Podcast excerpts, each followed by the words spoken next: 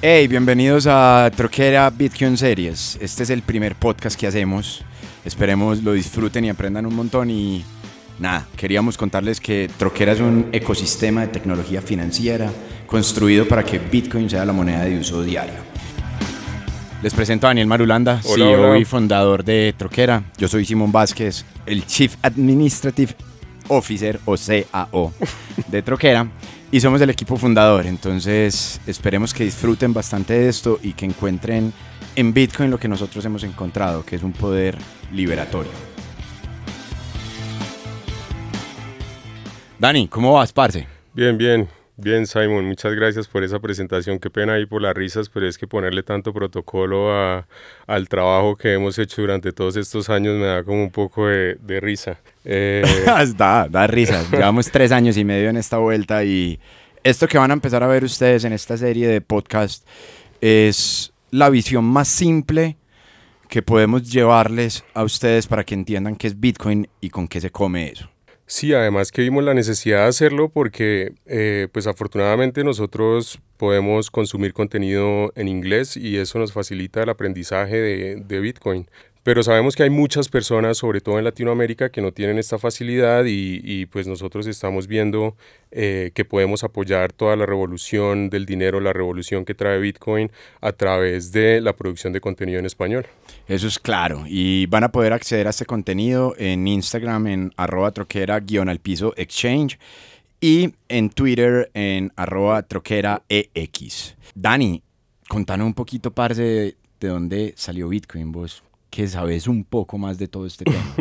Regate y contanos la historia de Bitcoin. No, pues de hecho tampoco es que sepa mucho, Simon, porque como Bitcoiner empecé realmente en el dos mil veinte, digamos que mi primer acercamiento con Bitcoin fue en el dos mil diecisiete, pero cuando realmente me empecé a interesar por la revolución que trae Bitcoin fue en el dos mil veinte, cuando todos tuvimos mucho tiempo para investigar porque estábamos muy encerraditos en nuestras casas, ¿no?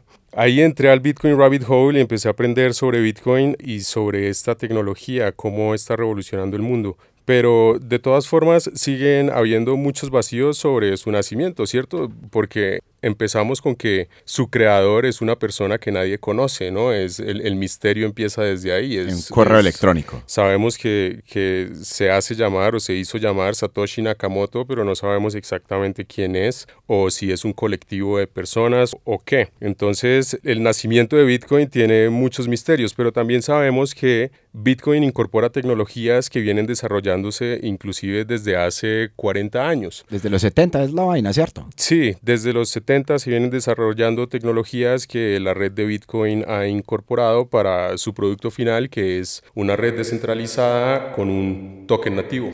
Oíste, en todo este tema de, del nacimiento de Bitcoin, yo siempre me encuentro con una gente que fue como muy importante en, en el desarrollo, que es todos los cyberpunks, los punketos cibernéticos, por así decirlo. Sí, se dice que ellos fueron los primeros en acoger a Bitcoin, como los que le enseñaron a caminar a Bitcoin. Eh, son los cypherpunks, ¿cierto? Los que entendían de programación, los que tenían tiempo de correr su propio nodo, no solo el tiempo, sino también el interés de correr su propio nodo, personas que valoran muchísimo la privacidad. Entonces, ellos, se dice dentro de la historia de Bitcoin y dentro de lo que he escuchado todos estos años, que fueron los que le enseñaron a caminar a la red, los que le enseñaron a caminar a Bitcoin en este mundo tan espinoso que está enfrentando, de hecho. Bueno, yo creo que nos vamos a meter ahora en un tema súper importante y fundamental, que es ir a los orígenes de Bitcoin y entender qué es esta vaina. En mi caso, el primer contacto que yo tuve con Bitcoin fue más o menos por allá en el dos mil dieciséis, dos mil diecisiete. Yo creo que vos también, Dani, fue como por la misma época. Y creo que es el contacto que hemos tenido muchos latinoamericanos, que es en estos esquemas de volvernos ricos de la noche a la mañana. Y ahí se nos fueron los Bitcoins a casi todos. Y a muchos de los que estamos por aquí que todavía persistimos en este camino. Entonces, la intención de toda esta serie y la intención de todo este camino que vamos a empezar a recorrer juntos es que vayamos entendiendo y vayamos entendiendo de una manera muy simple y muy coloquial que es esta vaina. Dani, arranquemos, metámonos al fondo de toda esta vaina. Entonces estamos hablando de dónde salió Bitcoin. Bitcoin nació en el dos mil ocho o dos mil nueve. dos mil nueve. Listo.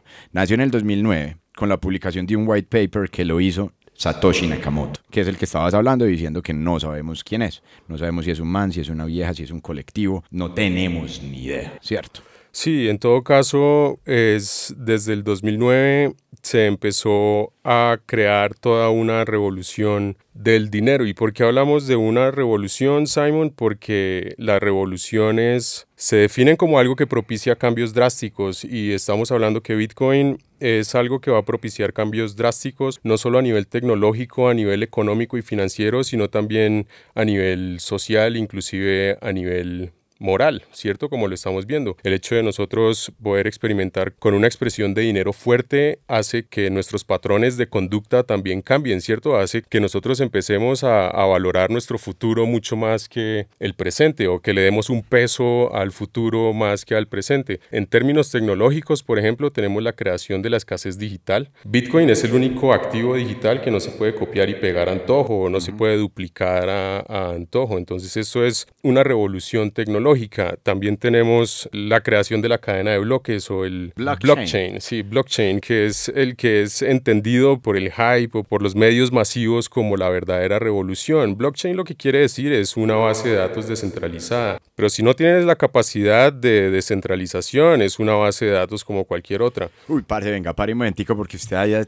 tirado unos conceptos ahí súper importantes. Uno básicamente es entender blockchain, ¿cierto? Otro es entender la escasez digital, que creo que va a ser otro capítulo de toda esta serie que vamos a hablar. Otro es la revolución de Bitcoin, porque la revolución de Bitcoin, como vos lo decís, no es solo económica, sino social y también moral. Entonces, este primer capítulo y lo que ustedes están viendo y están escuchando aquí es lo que nos va a llevar en este camino nuevo que vamos a arrancar. Nosotros no vamos a ser los primeros que hemos estado hablando de Bitcoin, pero creo que sí queremos ser los que llevemos la información de manera más clara y más simple a la gente, con una herramienta poderosa que es la que tenemos en Troquera, para que la gente pueda incluir a Bitcoin en su vida diaria, porque yo siento que lo que a la gran mayoría de personas les pasa y nos ha pasado es que pensamos que Bitcoin no puede ser una moneda de uso diario. ¿O no estoy en lo correcto? Sí, pues de hecho el caso de Bitcoin como reserva de valor es el que se viene dando en los últimos años. El caso de Bitcoin como medio de intercambio lo venimos a ver con la aparición de tecnologías como Lightning Network, que ya posibilita que existan transacciones instantáneas, que era algo